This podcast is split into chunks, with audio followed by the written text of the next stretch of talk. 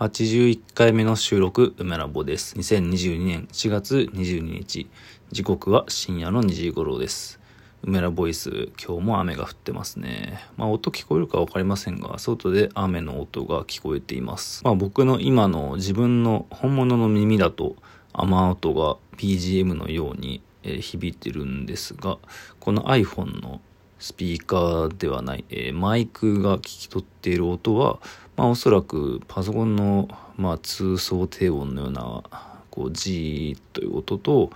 まあ、その奥に奥というか、まあ、部屋の外ですね、そこに雨の音があるっていうのを、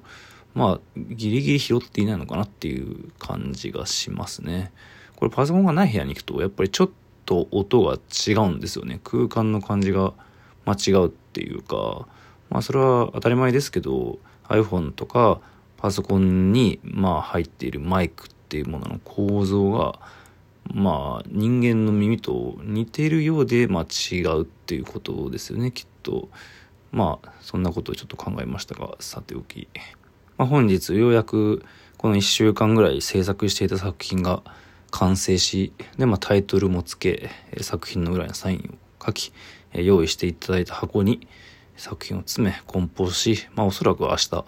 作品が郵送されていくのではないのかなと。で、まあ、その後香港にね無事届いて、まあ、いろんな人の目に触れることでしょう。ちょっとだけ急ぎでね制作をしたので、なんかふうやれやれとようやく一息つけるかなといった感じです。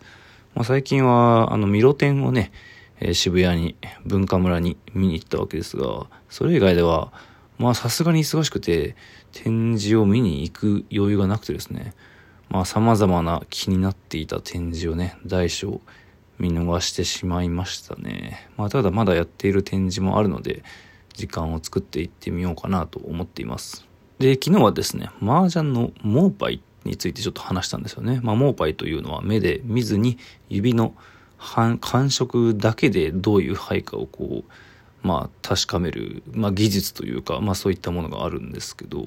まあ、これ改めて考えるとあれですよね、展示ですよね。あの展示っていうのは、まあ、目が見えない人が指の感触で、まあ、その感触だけであの文字というか、まあ、記号の組み合わせで、ね、何が記されているかっていうのが分かる、まあ、そういったシステムですけど、まあ、この技術っていうのが、まあ、大体ほとんど同じ、まあ、大きさとかね細かいところの構造は全然違いますけど、まあ、基本的には同じシステムなのかなと思うんですよね、盲牌っていうものと、まあ、展示、まあ、ただ展示はもちろんあの読むための、あの技術をちゃんとこうあらかじめ設定した上で作られているもので、麻雀の牌っていうのは、まあ、そのために盲牌のために作られてはいないので、まあ、ちょっと違うとは思うんですけど、まあ、そういった技術ですよね。指の感触だけでどのような印が、えー、彫られているのか、それをまあ分かる技術、まあ、ただ展示というのはあの凹凸でいうと凹ですけど、麻雀の牌っていうのは凹凸の凸ですかね。基本的にはへこんでいるへこんでいるところにまあインクが流し込まれて印字されている記号の組み合わせですけど、まあ、とにかくその盲牌というのが目で見るものではなく指でまあ見るという技術ですね。それが面白いと。で、それについて、えー、語っている人が、まあ 渋, えー、と渋川さんかな渋川さんという麻雀プロの方がいて、でそれが何でやってるのかと、あの目で見た方が早いんじゃないと僕は今まで思っていたんですけど、まあ、目で見るより手で見る方が早いという考え方があって、まあ、考え方というか実際そうらしいんですよね。でそれは、まあ、僕は盲牌ができないので非常に新鮮な視点だったんですよね。まあ、視点といっても指で見てるから、それが視点と果たして表現していいのか難しいところなんですけど、まあ、ただ前回そのことを紹介するだけで終わったので、まあ、そこはちょっと発展したようなことが喋れたらなと思っています。まあ、ただこれ考えていたことが果たしてつながるかどうかは難しいところなんですけど、まあ、ちょっと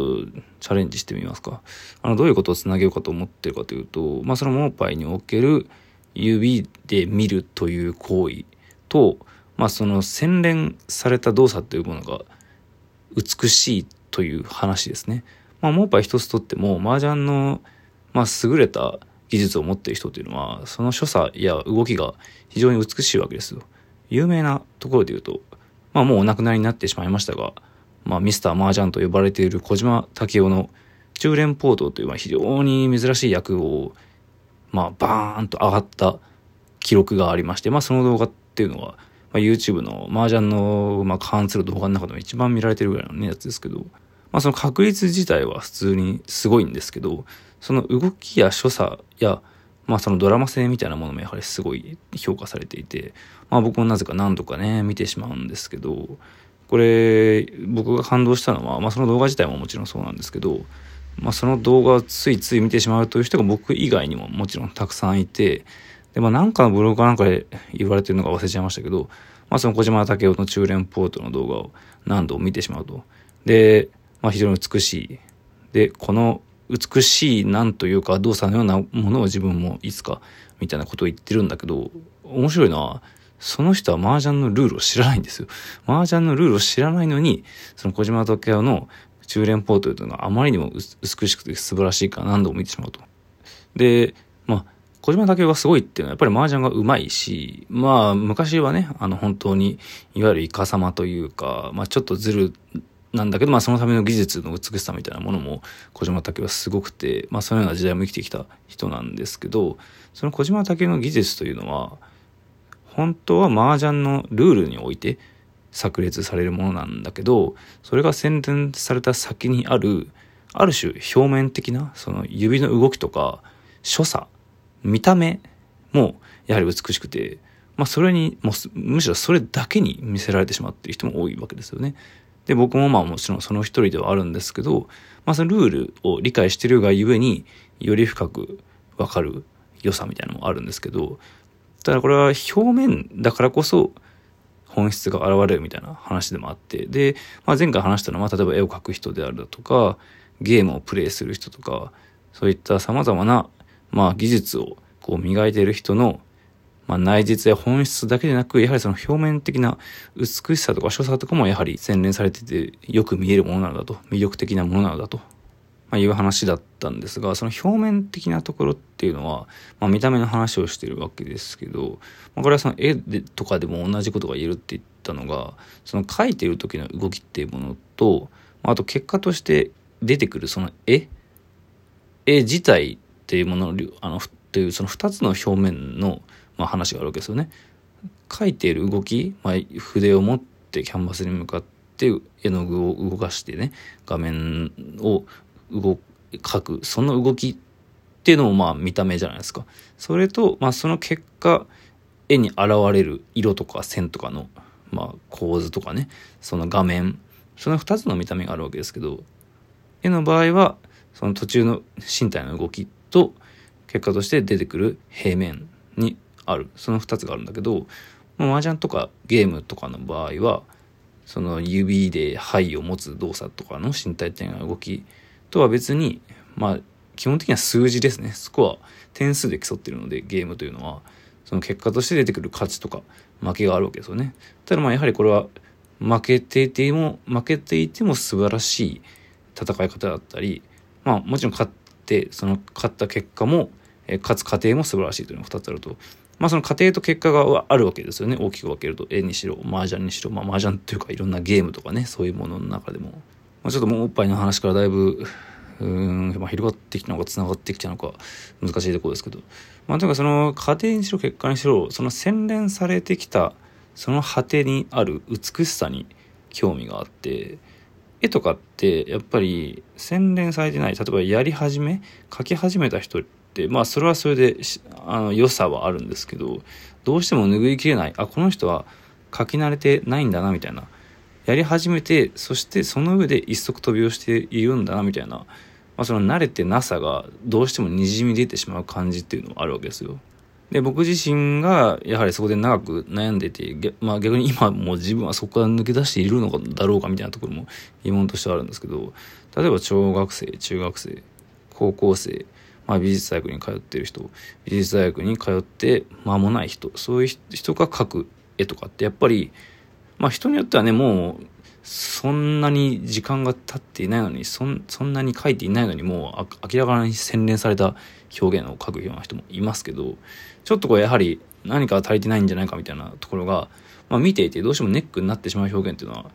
まあまあまああるわけですよね。もちろんそれが逆にいいって人もいて、僕はそっちの方が好みなんですけどね。うん、ただ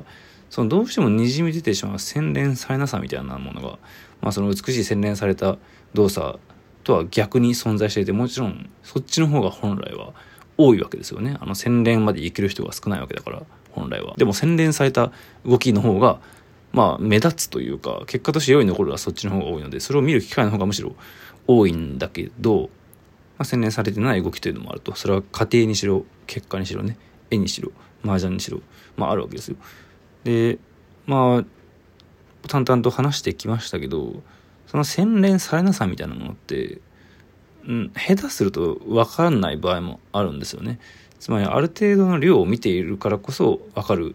洗練されていなさと洗練されている感じというのがあって、でこれ分かんなくてなんとなくこれもいいんじゃないかって評価しちゃう場合もたくさんあって、まあ、それも怖いんですよね。でまあ自分の作品がどのように見られるかということをふと考えてみると、自分の作品を果たして洗練してるのかしてないのか、まあ、ちょっと分かんないところがあって、例えばひび割れ一つとっても、あひび割れてんなっていうふうに見て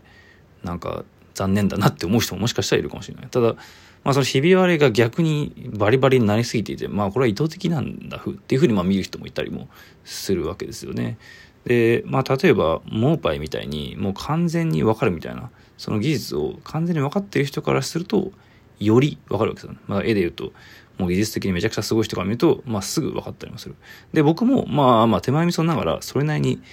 分かっていろんな絵とか作品を見てるんだけど、ただ自分の作品になるとそれがねちょっとこうもやがかかったように見えづらくもなるのが正直なところなんですよね。もちろんその中でより最適解を出すようにして、あやっぱいいなって思う時がもちろん多いんだけど、まあ、同時に悩むこともあるわけですよね。